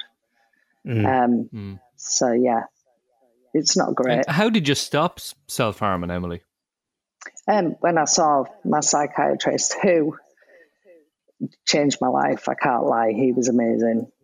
But getting to that point is a difficult thing. You've got to go so Yeah. so many referrals, and I got discharged two or three times. Um, but when I got the right help, he was fantastic. I give him his dues. He was brilliant. So What, what did life look like before that point, Emily? Before you you got to see someone and got the got the proper help, what what, what was life like? not brilliant. I was no, honestly, I don't. You don't say. I know it's difficult because you it's such every day is a challenge, and every day you wake up wanting to be different and wanting to have a good mm. day, and before you know it, you're causing rows to get I don't know to be heard, and you know, yeah, and then the blame and the guilt and the people pleasing. So it's it's a long. Every day was a long, tiring, exhausting day. So it's hard to remember as well. I'm actually, it's 10 years in December since I've finished my counselling. And it's not that you forget or you lose empathy or anything, Mm. but it's, I don't often think back to how it was on a daily basis, to be fair. So, Okay. um, and along with that comes coping mechanisms. So Yeah. I found a few of those and probably don't remember certain bits because of that, Mhm. if I'm honest. So it's one of those. The mental health struggles started started quite young, Emily. What what was going on in your life of or the life of that young girl that affected her so much? Um, if I'm honest, it was to do with um, my mum. So, but as as I've as I've now learned in mindfulness, you blame as my mum always blamed her childhood. You know, there's always somebody else to blame. It's easier to blame other people. Um, I'm a firm believer in we all make mistakes. Parenting, we don't come with manuals. We don't come with how-to No. books. So sometimes, it, you know, I've done it myself. I put my hands up and say, I wasn't sure. I didn't realize I was doing that wrong. Sorry. It's, yeah. So, um, Yeah, and you were just saying earlier, Emily, about the guilt. You know, the the parent parent guilt. Um, would that kind of feed into that a little bit as well? Would that kind of aggravate the depression a little bit more? You know, when you're thinking to yourself, God, have I have I passed this on? Have I am I doing this right? You know what I mean? Like you know, the likes of that can be very perpetual. Did you find that? yeah, yeah, I strived every day not to be my mum, as daft as that sounds. Um, so yeah, definitely. And then you're over trying because you don't want to be that person. And before you know it, you're crying at the end of the day. The kids are watching you cry, and you're right back to where you started. It's yeah, Mm. yeah. So it certainly added to it. Yeah. I think uh, too many people have um, um, strive for perfection. Yeah. You know, nobody's perfect. And if you want to portray to your child that you're perfect, you're doing them a disservice. Definitely. What do you think? Yeah, definitely. I'm a firm believer in, like I say, holding your hands up. Mm. If you get it wrong, you get it wrong. You, don't set out to get it wrong. But like I said, nobody's perfect. And parenting does not come with a manual, if only. Yeah. If only No. you gave birth and the book followed. But it does it just doesn't happen. So you do learn Yeah. with age and things like Mm. that. It's one of those cliche lines, but it, Mm. it is true. It's true. Yeah. Yeah, yeah, very Yeah, I'd, true. al- I'd always say to clients that are parents, and they'd be talking about parenting or whatever it is, I was like, "Did you not get the manual? you must have forgot. You forgot to pick it up at reception at the hospital. Did you not? You, you didn't get it, no? Do you get one for every child? That's what I want to know because they're all so you must. different. No, you know, you forgot them. Yeah, no, Yeah. no, they have them. Yeah, yeah, no, yeah. You put in your Oh, make you- and model, and then it gives you Yeah. a PDF. You can get PDFs now, so Oh. just Yeah, email just it. stick to in you. their you don't even have to security print it off. You know, save Yeah. save a few trees. It's my lack of tech knowledge. Save the trees. Oh, Yeah, um, you mentioned there earlier, Emily, um, uh, anorexia. yeah. It's something we, we haven't really No. covered on the on the podcast. Can you tell us a little bit about your experience with with anorexia? Ooh, that's a good one. Um, I did. I suffered. I found I put quite a bit of weight on by the time I'd had my third. Um, to which I went on a diet. And back then, I don't know if anybody will remember, but um, they were advertising if you ate cereal for breakfast and dinner, and that's all, and then had a proper meal. That's how it started. It was Mm. Okay. bizarre to look back. Um, and within six months, I'd dropped four and a half stone, ridiculous amount in such a short time. Mm. And it and it just it had grabbed a hold of me, and I'd not realised um, up until then. But it's very controlling, very controlling, and rule ridden. You set yourself these rules, and it's only recently, even with the um, help I've had, it's only recently, the last couple of years, where I've been able to. I now enjoy food, and those rules have finally gone. They used to creep back Okay. in whenever I was down or if I was having a low patch. Um, but yeah, it's it's really difficult because it mentally feels like somebody is ordering you about, even though it's your own head doing it. So it's it's a tricky one. It is a tricky one. Um, I was actually told by my psychiatrist though that I, it was a form of the only thing I could control. yeah, yeah. So I think for an- anyone that's not familiar or anyone that has experience of eating disorders, when when your life feels out of control, that's when the that's when it kicks in because what you can control is your food and your intake, and it does give that sense of control when life feels unmanageable and, and out of control. yeah, and when you're not hitting the perfect you're looking for with depression, mm. if I hit mm. my food goals, I was okay. I felt like I'd done something right that day. Yeah. So Okay. And was that a voice in your head, maybe sometimes, Emily, that kind of criticised you for being overweight, or was it was it somebody, or did you have an image in your head of what you had to be? that it's such a bizarre thing to describe because you you literally do not see yourself how other people see you. It doesn't matter how many times you told you look ill or you need to put some weight on. It used to make me laugh actually because the amount of people who would quite openly tell you you look awful. You wouldn't walk up to somebody overweight and say, mm. Yeah, of course. "You're fat." You wouldn't do it. Yeah. But people think nothing of doing it when you're underweight. It's it's one of those. Um, but yeah, it was just constant voice. But it became it manifested into a physical thing. I couldn't physically fight it. It's it's Yeah. yeah, very bizarre, very controlling. At, at its height, Emily, what did it look like? You know, could you give us an example, or for people that don't know? Um, at its height, I was I controlled mine over treats. So, like I say, only recently will I eat um, sweet things. I used to have rules that were as long as I don't eat anything out of my three meals a day or after six pm, or that was sweet, I could have a treat on a Sunday. So it almost, like I say, feels like you've been set a timetable by somebody, but it is your own timetable. It's a very bizarre thing. Um, I got down to about seven and a half, I think, literally skeleton. Um, But I didn't see it. it. It's when I looked in the mirror, I didn't see it. I just knew I didn't want to put it back on. I was pet. I think we're losing it so quick as well.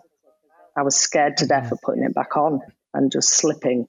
Um, But again, I do feel parenting played a part in that. My mum was often battling with diets. So a constant thing that was said to me as a child was, do I look fat? I look fat, do I?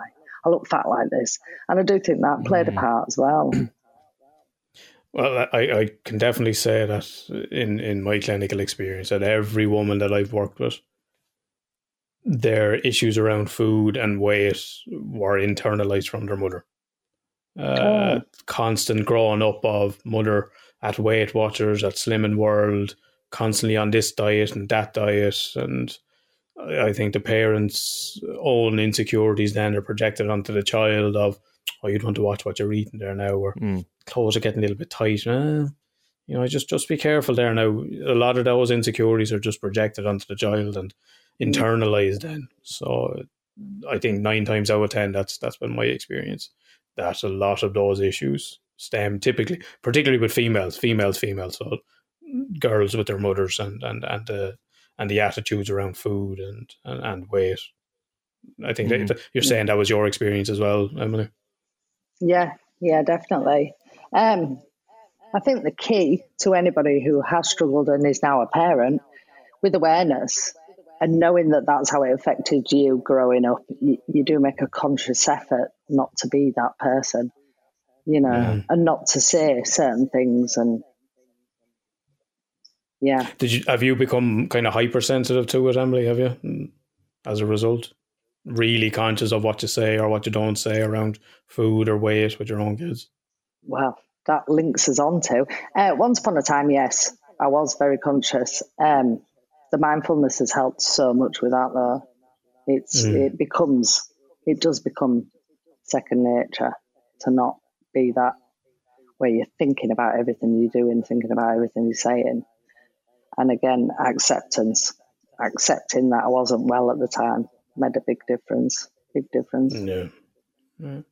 yeah. As you said, you know, awareness is, is the key, you know, because awareness creates choice. When something is unconscious, it controls us. When we make it conscious, it gives us control over it. So, yeah, I always say to clients, ninety percent of therapy is is, is awareness. Yeah. You know, so tools and techniques or tips and tricks. I say you can fucking Google that. You know, that's easy. That's easy found. Yeah. It, but it's the awareness and the conversation around it. And I remember one had one young client a couple of years ago. She was a tiny little thing and had a severe history of bulimia and was hospitalized for it. And you know, as we were going through stuff, and I was saying, oh, I said, look, they probably asked covered all this in the hospital. She was like, no. I said, well, what, what do you mean? Like, she's like, no, all they want to do in hospital is just weigh you, and then you take a food diary, and you know, what have you ate, how much have you ate, um, and we had a correspondence about it before as well. Is that no one ever asks why? You know, why is this person got an Mm. eating disorder? What's going on that's triggered this? What is the attitude? What was the attitudes to food? What was the attitudes to weight that you grew up with? How much of that has informed what your life is like now? And she, and she said she's like I've you know I've been hospitalized. I've been in of hospital, and I've never made as much progress as I have in the short time we had together because someone was actually trying to figure out why this is a problem The rather than just go okay Yeah. let's let's check your weight let's check what you've eaten. And you know you, you'd mentioned the self-harm earlier and and the eating disorders and it's it's kind of worrying and not to scare any parents but there's a lot of forums and twitter users etc and a kind of dark side of the web of how to hide your eating disorder how to hide your self-harm behaviors. Um, and I suppose it's just to make people aware that that, that information is out there, you know, and it, it's it's very damaging. Um, Yeah. But unfortunately, it's very damaged people that are that are doing it, and and um, as I said, that excessive information that we have now. Mm. Wow. Yeah. it's all I'd- It's funny you say that. I was sent to a dietitian at one point, and I remember her saying, "Well, why just try having breakfast? Try having. Why don't you try having?" It's not like it was. At the end of the day, it's a psychological issue. Not Yeah. it wasn't the physical thing was was the secondary arrow to it at the end of the day. Mhm. So you're right there, and you also the digi- digital age. I have three adult children, bit similar to you, Alan. Um, three. I have adult children, and I've now got younger ones as well. And the difference, Got do over.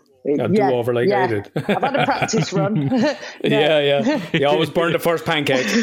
Yeah. Don't let my eldest say that. She's favourite. um, but no, definitely. Bringing up children now is so hard, so hard due to too much information on everything. Everything. The amount of things my youngest comes out with, and it's off TikTok.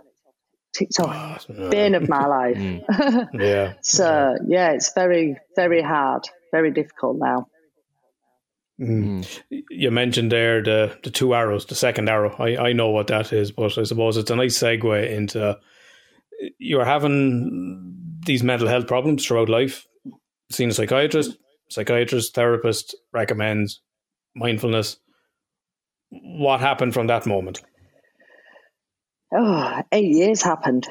Um, from that moment, I got signed off early due to one. He was moving away, and rather than be waiting for a second somebody else to come in, and I, I was apparently doing well, I ended up being signed off. So I was left kind of hanging, but through nobody's fault, really. Mm. Um, I then looked into ways of self care um, at home to keep on top of it. The internet is a brilliant thing, but like we've just said, it's a negative thing as well. So I Double edged sword. yeah, so I'd, I looked up meditation. I looked up bits and pieces of mindfulness. Um, in my little Yorkshire town as well, there isn't a lot going on as such. Certainly not down that that route. So, um, so I've spent years just researching bits and pieces, and you end up with so many jigsaw puzzle pieces, I suppose, that don't quite fit together. You know that you should be doing them all, but because they don't quite fit together, you don't sustain it. You don't keep going with it as a regular practice. Um, that's that's what I've found. So there is plenty of information out there, but too much to a certain degree, because at the end of the day, meditation and mindfulness is so simple. But I could show you years worth of research that has just piled up and piled up and piled up. So yeah. Um, to which I then hit. I did start noticing regular meditation was really helping, and if ever I slipped off that wagon, so to speak, um, my mental health would creep in, or something would happen that would trigger low points. So lockdown was actually the biggest positive for me because I suddenly had the time and I suddenly had um, the opportunity to learn mindfulness properly and in a way that I could then teach others and say, don't bother with the internet, don't bother listening. You know, this is all you need to know in this little package. And, you know, it's so simple. So that that was my aim. Mm. Um, we were talking about depression earlier, Emily. Obviously, your um, MBSR helps with depression. You know, different people describe depression in different ways. How do you find it creeping up on you? It's really bizarre because it does creep up. That is the right word. Um, I was recently diagnosed with a few chronic illnesses. So it was only in December I was struggling again. And it is, it does creep up on you. You don't feel it mm. coming. I've always described depression as being lost, and you don't know why. You don't know why you feel pants. You don't know why you can't just cheer up. You don't know. Looking round, you have everything you need in life, but you're still not. You still mm. can't feel happy about it. It's it's yeah, just lost is the word I'd use for depression. Yeah. Um, blips. I have blips. Everybody who's probably suffered depression can say the same, where you have these blips and you don't know why. You don't know what triggers them. But again, the awareness kicks in Mm. and you, you know you sort it out rather than letting rather than rolling with it. Yeah. So I think you've really hit the nail on the head there, Emily, for anybody who doesn't understand depression. I mean, um, you often heard people, more so years ago as opposed to now, because people are a little bit more up to date on depression, but you'd hear of, uh, oh, sure, he's depressed or she's depressed. What do you have to be depressed about? yeah, You got a lovely car, you got a lovely house, you you know, you got a wife or you have a husband, or you got lovely kids and this kind of stuff. What do you have to be depressed about? But I think you hit the nail on the head for anybody who doesn't understand depression. Having everything you want around you and just not feeling happy, not enjoying it. Like imagine, you know, your favorite thing in the world and thinking about doing it and just not giving a fuck about it. Yeah. That's very, very scary. And you mentioned lost. How do you find your way back? You know, how do you find your way back to caring about that thing you love? yeah. Um, again, that's where mindfulness has been amazing for having gratitude in what you've got there and then in that very moment, and um, just reminding yourself that it's it's a classic for people who aren't aware of it. But once it's a light bulb moment, mindfulness, when you realise how much striving you do, and as soon as I have that bit of money, I'll be happy then.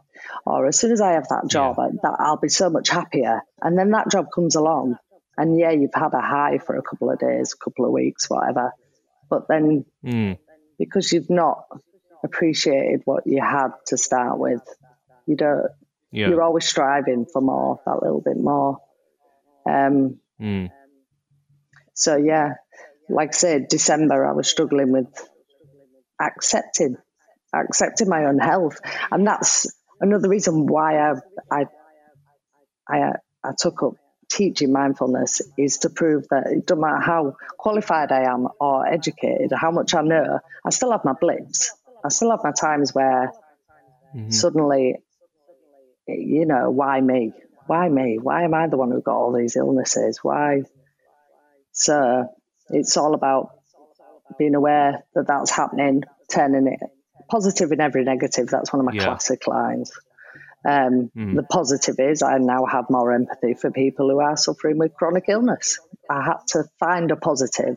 And if you look hard enough, you'll Yeah. find a positive, even if it's a lesson, even if it isn't a, an actual positive. If you've learned a lesson from something and you can take that away with you, then you've found a positive in a negative. So, Mm. uh, actually, my psychiatrist once said to me, um, going back to the depression, was literally, y- you'd never met anybody who could make so many negatives out of anything. he said, if there's a, you will make a negative out of absolutely anything, and, you know, and it is easy done. The negative bias is, and we all do it. The amount of people Yeah. Yeah. you know, don't realize the negative bias and that we will click towards that so easily. Everybody. We had um, author Nick Daniels on us um, a few months ago, and he said something that really resonated with me, which was life doesn't get any easier. You just get better at managing it. Yeah. And that's that's again another thing we teach on the MBSR is Mm. it's about coping. When it isn't a cure for stress, it isn't a cure for things that get you down. It's giving you the tools to cope with those stresses because they'll always be there. It's impermanence of life. There will Yeah. always be challenges every single day. So it's about how you deal with them and cope with them and perceive them that changes. Mm. So I think we all have a perception of that, you know. Uh, maybe in a few years, you know, things will be easier. Money will be easier handled. Relationships will be easier. You know what I mean? We all have this kind of ideal picture of what things will be like. And then if it doesn't work out like that, then that's when depression will kick in. yeah, exactly. And again, there you're pointing out the striving in life. There's a you're always trying to reach goals instead of just being today's been a good day, today's been fine. Yeah. You know, Or even closer, now is fine. yeah, Now is okay. yeah, Mm. Because the reality of it is, is unless you're in any kind of physical pain, there's probably nothing wrong with you that, that that's not coming from your mind. Yeah. So being able to work with that and taking it back, you know, typically, you know, ruminating in the past leads to depression, you know, dreaming of the future leads to anxiety. But when you bring it back into the present moment, and which is why so much of meditation and mindfulness is based on focusing on your breath, Mhm. Because you can't breathe in the past and you can't breathe in the future. You can only breathe in the present moment. So straight away, you're back in the present moment. yeah. Um, Mm. it's quite a light bulb moment as well when you're learning it from a background I've had from the depression I suffered. It is a light bulb moment when you become aware of how much time you wasted pre planning, pre story writing what's going to happen in the future or mulling over the past. It's an eye opening moment, I think, definitely. And you, you know, your own thoughts are your own worst enemy. Thoughts are not facts. so, Very true. we, we've said it. We've said MBSR. We've said it a few times. But, but Emily, can you tell us what it is, what it stands for, and, and what it is? Yeah, certainly. Um, it's MBSR is mindfulness based stress reduction.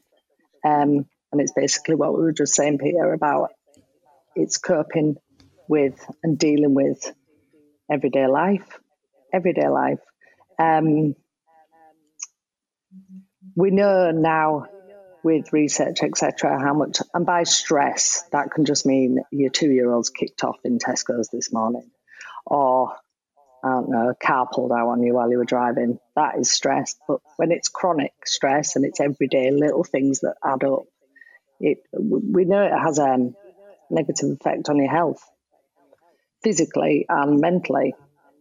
Um, hmm so the mindfulness based course it was it was written by John Kabat-Zinn back in 79 um, he'd been on a retreat with the Buddhists and found mindfulness, but he wanted a way to bring it back to um, modern society without it being classed as Buddhism. Because, as we know, He- he people it do secular. run away from it, don't they? They do run away if they think it's religious or if they think you're going to be sat on a cushion giving it all hum. They, you know, they like it. They're not interested. That's your cushion hanging up behind you, Emily, is it? Yeah, yeah. Yeah, not that I teach on cushions, by the way. Yeah. Anybody you're who's, slipping who's past me. thinking of coming, no, we, no, it's I thought it was sound insulation, actually. I thought, fair play, Emily. You know, you're going above and beyond for the podcast. That's a meditation cushion. if you saw how I usually. record my meditations, you'd be yeah, Ooh, under a blanket um, for soundproofing. But yeah, it's basically the course is an eight week course which is structured in such a way that it teaches you the techniques and the um, strategies of how to be more mindful in daily life and how simple these few little things are. But when you put them together and practice on a regular basis, what a difference it can make. To, So is it like meditation, Emily? yes and no. Um, Hmm. I do find meditation has such a stigma stuck to it. And the minute, if anybody, if I mention to people I meditate, they literally look at me like I'm strange, or you know, or they'll do the classic Buddha line of "Hum." Do you sit on a cushion in the morning? Hum, and it's like really. Um, so there's a, a an avoidance in meditation. So I try not to use the word meditation when I talk about the course. I call it practice. Um, and it's made up of four formal practices over the eight weeks, two weeks of each. It, the course actually takes quite a bit of commitment, self commitment, and self discipline. But after that eight weeks, it's enough time period to have let you become aware of the difference it can make. So, yes, there is meditation involved, but it, So yoga as Five- well. five- Emily, isn't there? Isn't there some yoga practices? I try not to use. I try not to use yoga, but we have hmm. mindful m- movement, Yeah, yeah. and that can be anything from lifting your leg to walking, just being just turning inward and seeing what you feel as you walk from the minute you lift your knee to the minute you place it down. And um. I think that's the biggest eye opener to the the MBSR is the mindful moments. We're encouraged we encourage clients to go away and pick one task a day, just one, be it washing up, be it having a shower, brushing your teeth was mine. I'll never forget. I, my teeth had never felt so clean because instead of you don't realize until you put that three minutes, three minutes a day into thinking about what you are actually doing at that actual moment, paying attention mm. to the taste of the toothpaste, how the toothbrush felt, how cold the water was, the temperature, and things like that. Instead of it, suddenly you realize how much, what was I actually thinking when I brushed my teeth yesterday then? Because I don't actually remember um, brushing my teeth yesterday. Life is so much in autopilot. Mm. Um, so, yeah, it's made up of four formal practices, which are basically practices of just listening to yourself, going inwards, and just paying attention to whatever arises.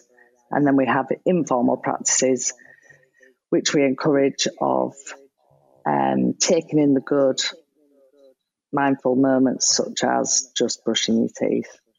Um, mindful eating, that was an interesting one as well for me. That was a bit an eye opener, and I enjoy teaching that now. You know, the amount of thought. What's mindful eating? mindful, Just concentrating on what you're eating, is it? basically, And nothing else. yeah. We, Did you do the raisin exercise, Emily? yes, I was just about to say, yeah, we did the raisins, You, you, you can tell them about that one. but it's The raisin. Yeah, Mm. raisin exercise uh, practice. Literally just taking in that you can have a choice of three in your hand, and it's looking at the colours, looking at what what shape it is. Literally putting all your attention into said raisins, and then why did you pick that raisin? You know, placing it in your mouth and not not doing anything with it, but just leaving it there for a minute and the difference in taste, etc., is I can't help like- but think if I had a raisin in front of me that I was looking at, I think if I blew air into this, it'd become a grape, wouldn't it? But you could spend minutes just looking at it and then minutes smelling it and minutes Yeah. holding it in your mouth and up against then the that sensation of the first bite. Yeah. Yeah, okay. It's Yeah. just it's what whatever you're doing is what you're doing. It's it's that mindfulness. It's Yeah. mindfully washing the dishes. It's mindfully brushing your teeth. Mm. Uh, but the but the key piece in it all is with an attitude of non-judgment. yes, You know, so it's not Yeah. judging what you're doing of oh fuck this or oh I love this or this is shit or whatever it is. It's like okay, this is this is what it is at the moment. Uh, So it is that That's it, awareness yeah. of the present moment with with that attitude of non judgment and, and curiosity, Yeah. There's- leaning into it rather than fighting against it. Yeah, those informal practices are just, they might be three, five minutes a day, but it's enough to show you how much you're in autopilot, how much your mind just goes off on its own. Um, it's enough to bring awareness to how judgmental we are as a society. Everything's got to be labelled good or bad or pretty or ugly or everything. You do, and until you take those just few minutes of awareness and realize and see how much your mind just wanders on things like that. It's so yeah, I remember a while ago, I was in, uh, I possibly mentioned this on another podcast. I can't remember, but I was in a coffee shop and um, I'm going to sit down and have a cup of coffee, but I'm not going to look at my phone. I remember you. It was just me. Yeah, I, Yeah. I did say okay, but Yeah, was- I just got so self conscious. You know what I mean? I felt like the weirdo. You know, the loner. You know, there in his own, drinking a coffee, looking around. You know, Yeah. and so I just picked up my phone. But that's a classic. You know? That is a classic. Um, ten years ago, I wouldn't have been able to go in anywhere on my own because of feeling like that. And um, whereas nowadays, I I enjoy it. I do enjoy it, and I've I've maybe become a bit critical of people who are constantly on the phones. You know what what you're looking at. that you- mm. Pick up a book Yeah, pick up a book, turn the telly off, and just sit in silence for a bit. That that's mm. another eye opener and awareness point of the MBSR. The amount of people who say, "I'm just having ten minutes, just relaxing for ten minutes." What with the telly on?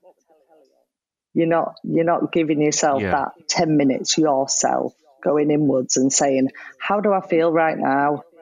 Why why am I feeling that way?" You know, is there a reason for it, or just seeing what yeah.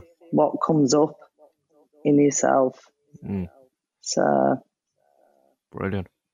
Emily, before we let you go, um, is there anything you can tell to anybody who's listening right now? You know, is there one small little technique you'd recommend for everybody? Is there something people can do on a daily basis, even uh, that just lasts a couple of minutes or something like that, that can kind of uh, that can help de-stress, focus? yeah, um, my favorite or my particular go-to is the stop technique, which we use. Um, and again, I'll never forget how I came about it, but that knowing knowing your own triggers to a stress. Mine was at the time. My ten-year-old was quite vocal. And before you know it, she's pushed the right buttons and I'm shouting back at her. With them, with awareness of my triggers, you can just pause for that minute. Just pause, not even a minute. And that gap, that pause gives you enough time to respond rather than react. And Yeah. I began just walking away. And it baffled her. She was baffled herself in, where, wh- where are you going? Have I made you really mad? She was saying, because I didn't react how she expected me to react. Um, So just that stopping and just pausing when you know you're being triggered. You, you were kind of caught in a dance then, Emily, was it? She'd do something, she'd react, she'd be shouting, you'd be shouting back, and she's shouting back. Mm. And this this was the dance that you did until you went, no, I'm I'm, I'm stepping out of this. Yeah, definitely. But but that's just my example. How many people a car when they're driving, that's their trigger. Driving is their trigger to being highly stressed and reacting. Um, everybody's is different. So again, it's back to the MBSR teaches you to be aware of your own triggers, be aware of your own behaviours and habitual patterns, and pausing when you become aware of them. But you have to be aware of them first. But that pause um, makes a, a huge difference in coping in daily life with things that life throws at you. You know, and they're not stresses that- anymore, so they are just everyday life. That's just life. What was Yeah. was that the biggest impact that when you were doing the course had on you, Emily? That it, it generated that awareness, or was there something else that you went, "Holy shit, this is this is the good shit"? Um, that was my main one, yeah.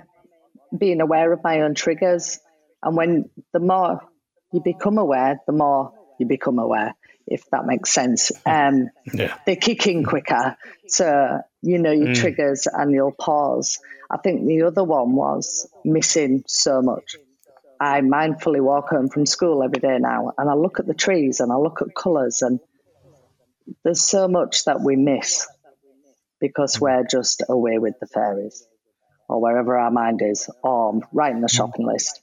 To actually, I, I purposely pay particular attention on my walk home every day to the sky, to the birds, um, and the negative bias. We don't see things because we don't pay particular attention to them. When you do pay attention and awareness, that's when they'll then log in your mind and become that thing you want to see every day rather than striving for things that you think will make you happy. Um, yeah, you, that that was another one for me. Just being aware and taking notice in everyday things. Mm. Mm. Um, Yeah, it's interesting. Um, it reminds me of the the skiers analogy. Did you ever hear that? You know, when you see skiers, um, uh, they're whizzing through trees. You know, at could be sixty miles an hour, and they're clearing them, no problem. But they need to look at the path and not the trees. Yeah. if they're going down the hills and they're going, my job now is to avoid the trees. You're probably going to hit a tree. Yeah. But if you're if you're looking at it going, my job is to follow the path, you're going to follow the path. yeah, You know yeah, what I mean? and it's the same with your physical body as well.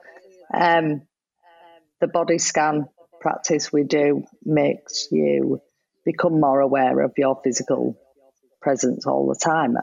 I realised after doing that for a week that I sit, my legs were tensed all the time, even when I was sat watching telly, so called relaxing. I'd, I'd be hmm. tense all the time, and little things just become so habitual that you don't even realise you're doing them. So awareness would be the biggest thing I'd say you learn from the MBSR, becoming aware hmm. of everything around you in that moment and in you. Hmm. Brilliant. Now that was straight talking MBSR. Big shout to Emily Hume for coming on and chatting to us this week and well this month I suppose. But um, the great thing about that was Emily heard the podcast and she wanted to come on and tell her story and that's what we love. We love when you come on and tell your story. So if you want to do that, drop us an email hello at stmhpodcast.com or you can get us on all the socials.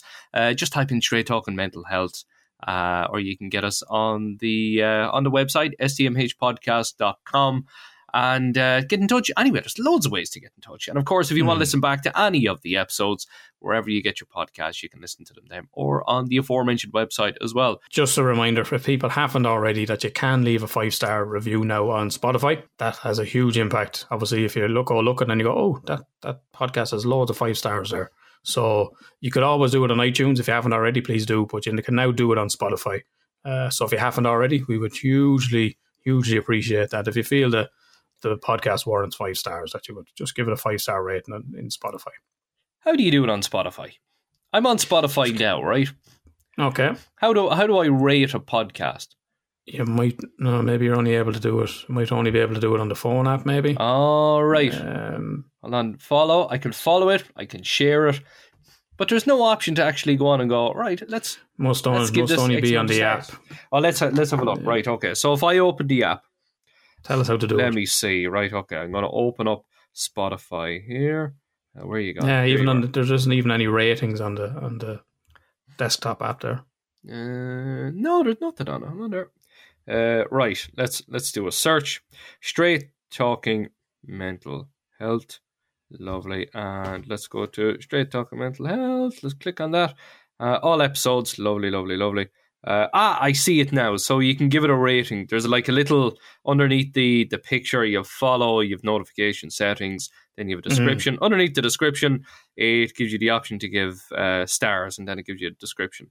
Click on the stars. Then it goes. How do you rate the show? Five stars. Let's go for that. Thank you for rating. You are very welcome. There you go. So that's how you do it, basically. Down four point nine. Four point. Were That's a five. disgrace. Four point nine. Yeah. Who was that point one of a person? Yeah. Let's find them. Let's Fuck's call them out. sake, Let's eh, cancel them.